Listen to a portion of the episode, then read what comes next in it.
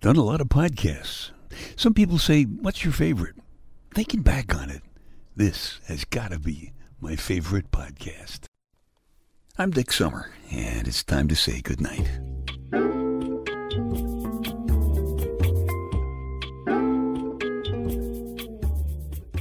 This is a quiet place to rest your head, a safe place to hide a hurting heart, a gentle place to fall.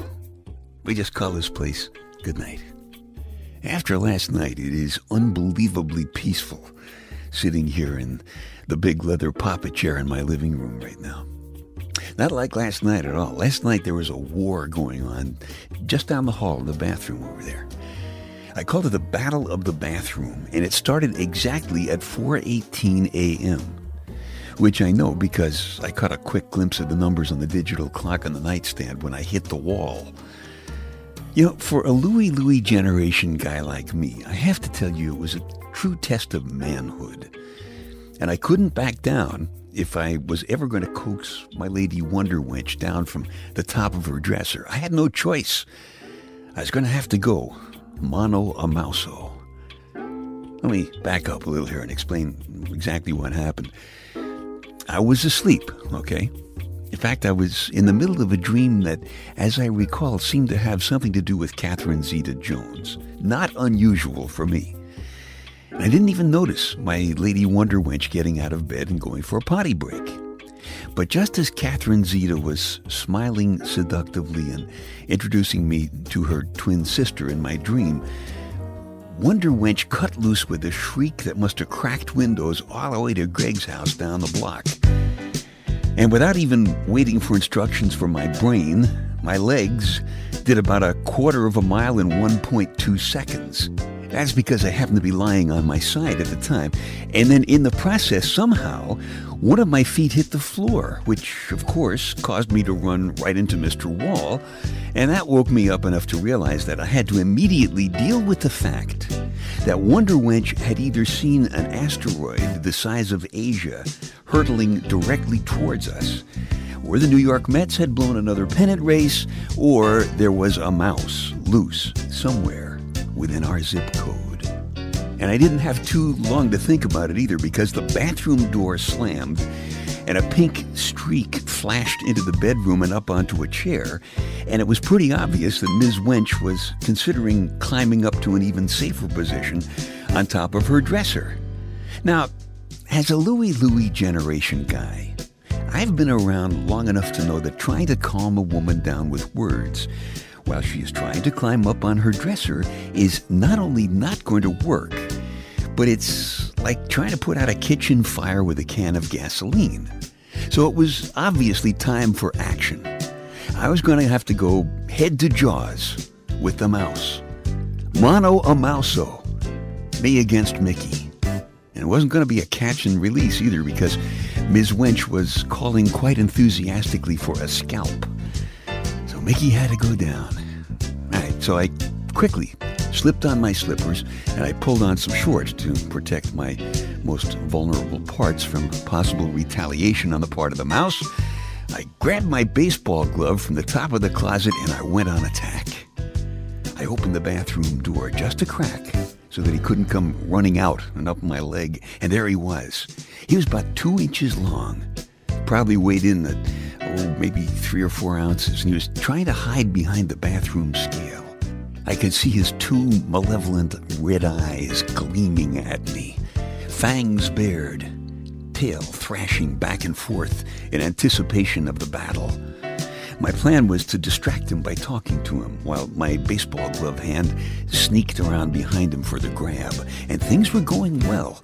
I was bent down just a couple of feet from the snarling monster, and my baseball glove was just inches away from the catch, and he jumped vertically right up in the air, a good two feet right in my face.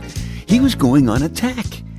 So I, I did a, a, quick retreat and I, I tripped over the spare toilet paper holder and I landed on my fanny. And the mouse countered by jumping behind a wicker laundry basket.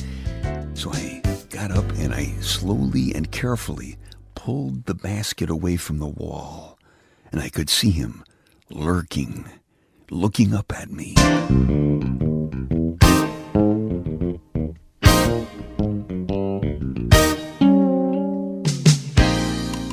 And then he started squeaking. He was issuing a challenge, I swear. He was going mouso a mano, and he didn't plan on losing. So obviously I wasn't going to take that, and I shoved the basket against the wall hard as I figured I'd flatten him there, but he was too fast for me. He streaked around into the open broom closet. So I started thinking, yeah, yeah, yeah, thank you, Mr. Mouse. I'll just grab a broom and clock you with it. And pow, he jumped up at me again. And I tripped over the rug and I fell on my fanny again. And I could hear his squeaks. And I swear he was laughing at me. He was laughing at me. He was looking out from behind the toilet plunger and laughing. So he was, he was obviously way too fast for me to catch him or hit him. And I, I was thinking, I gotta slow him down. How am I to do that? And then I saw a can of hairspray in the closet. And I remember thinking when I was watching King Kong, if only the guys had had a can of hairspray, they could spray it on that fur and that would slow down even King Kong. So there I was, mano a mouso, armed with a baseball glove in one hand and a can of hairspray in the other. And looking back on it, that is a weird picture, I gotta admit. But anyway, he was back behind the scale again, and I, I cut loose a spritz of spray and I got him. I saw him kind of blink and he jumped again right over me and he disappeared. I swear, he just disappeared. He was Mickey Mouse with Michael Jordan moves. I looked everywhere and he, I couldn't find him. I even looked in the medicine cabinet. He was gone. But I knew he was too much of a battler to just give up. I knew he'd be back. So this morning, I went to the hardware store to uh, acquire some weapons of mouse destruction. You know, it used to be you could get those little wooden mouse traps or some mouse poison if you prefer. But I guess mouse terrorism must be on the rise around here because the weapons of mouse destruction shelves at the hardware store are now crammed with what you can only call 21st century technology. There are traps that look like little dollhouses and you lure the mouse in there one way or another, probably a smear of peanut butter or a slice of cheese or, I don't know, maybe a, a 3D picture of some seductively posed Minnie Mouse. Anyway, he goes in there and an electric charge does him in as he passes the doorway. Batteries not included. Lots of the traps are designed so that you don't have to actually see the poor little guy. You just throw out the whole trap while he's in there. Not very sportsmanlike. But anyway, I got some mouse poison and a couple of traps and I put them around the house. And sure enough, right after lunch, went down to the computer room and there he was, motionless, sprawled out on the carpet, dead. And I guess I should have felt victorious, but I couldn't help but think about the contrast here. He's about three ounces by three inches. I'm about 5'10 and 180 pounds and he battled me to at least a draw. I couldn't beat him when it was just mano a mouso. I had to bring in a kind of a cowardly weapon of mouse destruction to do the job. So I, I picked him up, you know, and I, I couldn't help but kind of admire the little guy. He had guts. I had poison. He was jumping ten times his body size. I was falling on my fanny.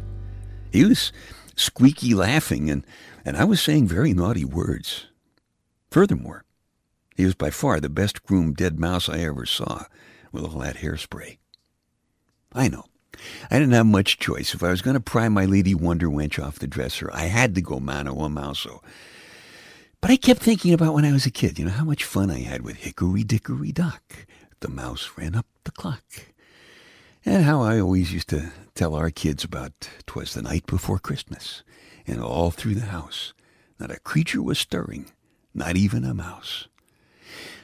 And a long time ago, when television sets had rabbit ears, they also had those little mouse ears that Annette Funicello used to wear on her head. And everybody sang M-I-C, see you again tomorrow, K-E-Y. Why? Because we like you. M-O-U-S E. So, good night, Mr. Mouse. You did good. You didn't beat me, but I really didn't beat you either. Your mom would be proud of you. I'm proud of you. You did good.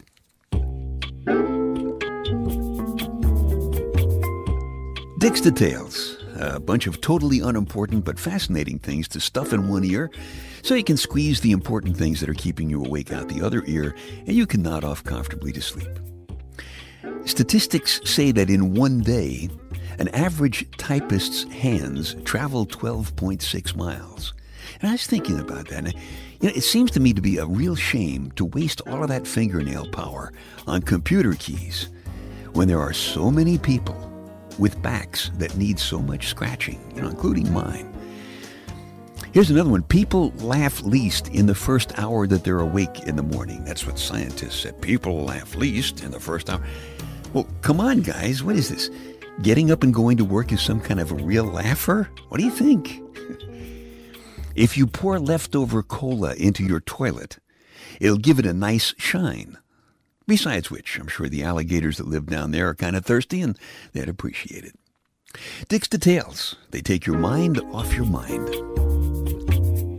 And I keep telling you about Louie Louie generation. People for whom that song is a big part of our background music of our lives.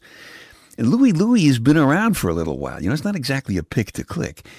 But I think the point that we are members of the Louie Louie generation has at least as much to do with an attitude as it does with a particular kind of an age. Because Louie Louie guys and girls have tude. No question. And that, that tude is, is one of the things that keeps us young. And here's a story from the Night Connections personal audio CD about a young guy with, I think, pretty good Louie Louie guy attitude. It's called a young guy scores. Right now, you're just hoping that you did okay. You're a pretty tough young guy, but that doesn't mean you don't care about people, especially the young woman that you could have taken to bed right now and you didn't. She was once your buddy's girl. You always liked her. She tried to pretend she was a tough cookie, but she was always really a very sweet lady. You started sleeping around on her, and one night you stopped by to pick him up for a night with the guys and you found her alone and crying. She asked you straight out if he was cheating. You really didn't want to hurt her, so you just looked at her and you said, What do you think? She put her hands to her face and she lay down on the couch and started to cry. You hate to see people cry, men or women, but especially her. You never really were much for words, so you just kind of knelt down beside her on the couch and rubbed her arm gently, and then you just held her for about an hour until she stopped crying. And she sat up and she excused herself and went to the bathroom and brushed her hair, and she came back and she sat down in the chair and she said, What do you think I should do? And you gave her the best advice you could think of. Tell him you know and try to work things out or end it right away, is what you said. Then you told her that you knew he was a big part of her memories and dreams. But memories are in the past, and dreams disappear when you wake up. She took your advice and tried to work things out. It actually went pretty well for a while. But then he started drinking and cheating again. She asked you over tonight to tell you that she was leaving town and she wanted to thank you for all of your help. She's going to bring up her son by herself. And she wanted to know one more thing. She said, Do our friends know about his sleeping around? You had no choice to tell her the truth. She's still trying to be tough, but it was a little too much even for her, and she threw her arms around you again and held you so tight that it hurt, and she cried. She was only wearing a nightshirt, and you knew she was as vulnerable as she will ever be, and she smelled sweet and clean and she is very soft. You held her until she stopped crying again. Then you cleaned up a couple of your favorite jokes for her and made her laugh a little. You didn't touch her. You really hope you did okay.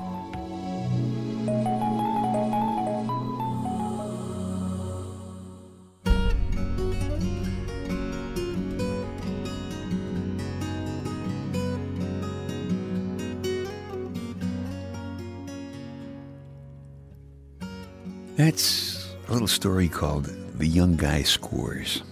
It's from the Night Connections personal audio CD. If you like it, you can just keep this podcast, or if you like a fresh copy, just go to dicksummer.com and download it from the CD baby icon, whatever works for you. Now, before I tell you the end of the Mano a Mouso story, I have a favor to ask of you. If you like this podcast and or the blog that goes with it, would you please tell a couple of friends? Ask them to pass it along. I appreciate it. So here's the end of the mouse story. Actually, the end of the mouse story is, is part of a love story. My lady Wonder Wench was watching when I picked Mickey up off the floor, and I was about to pop him into the trash, but she said, out of respect, you know, we really ought to bury him. I just love that kind of thing about Wonder Wench.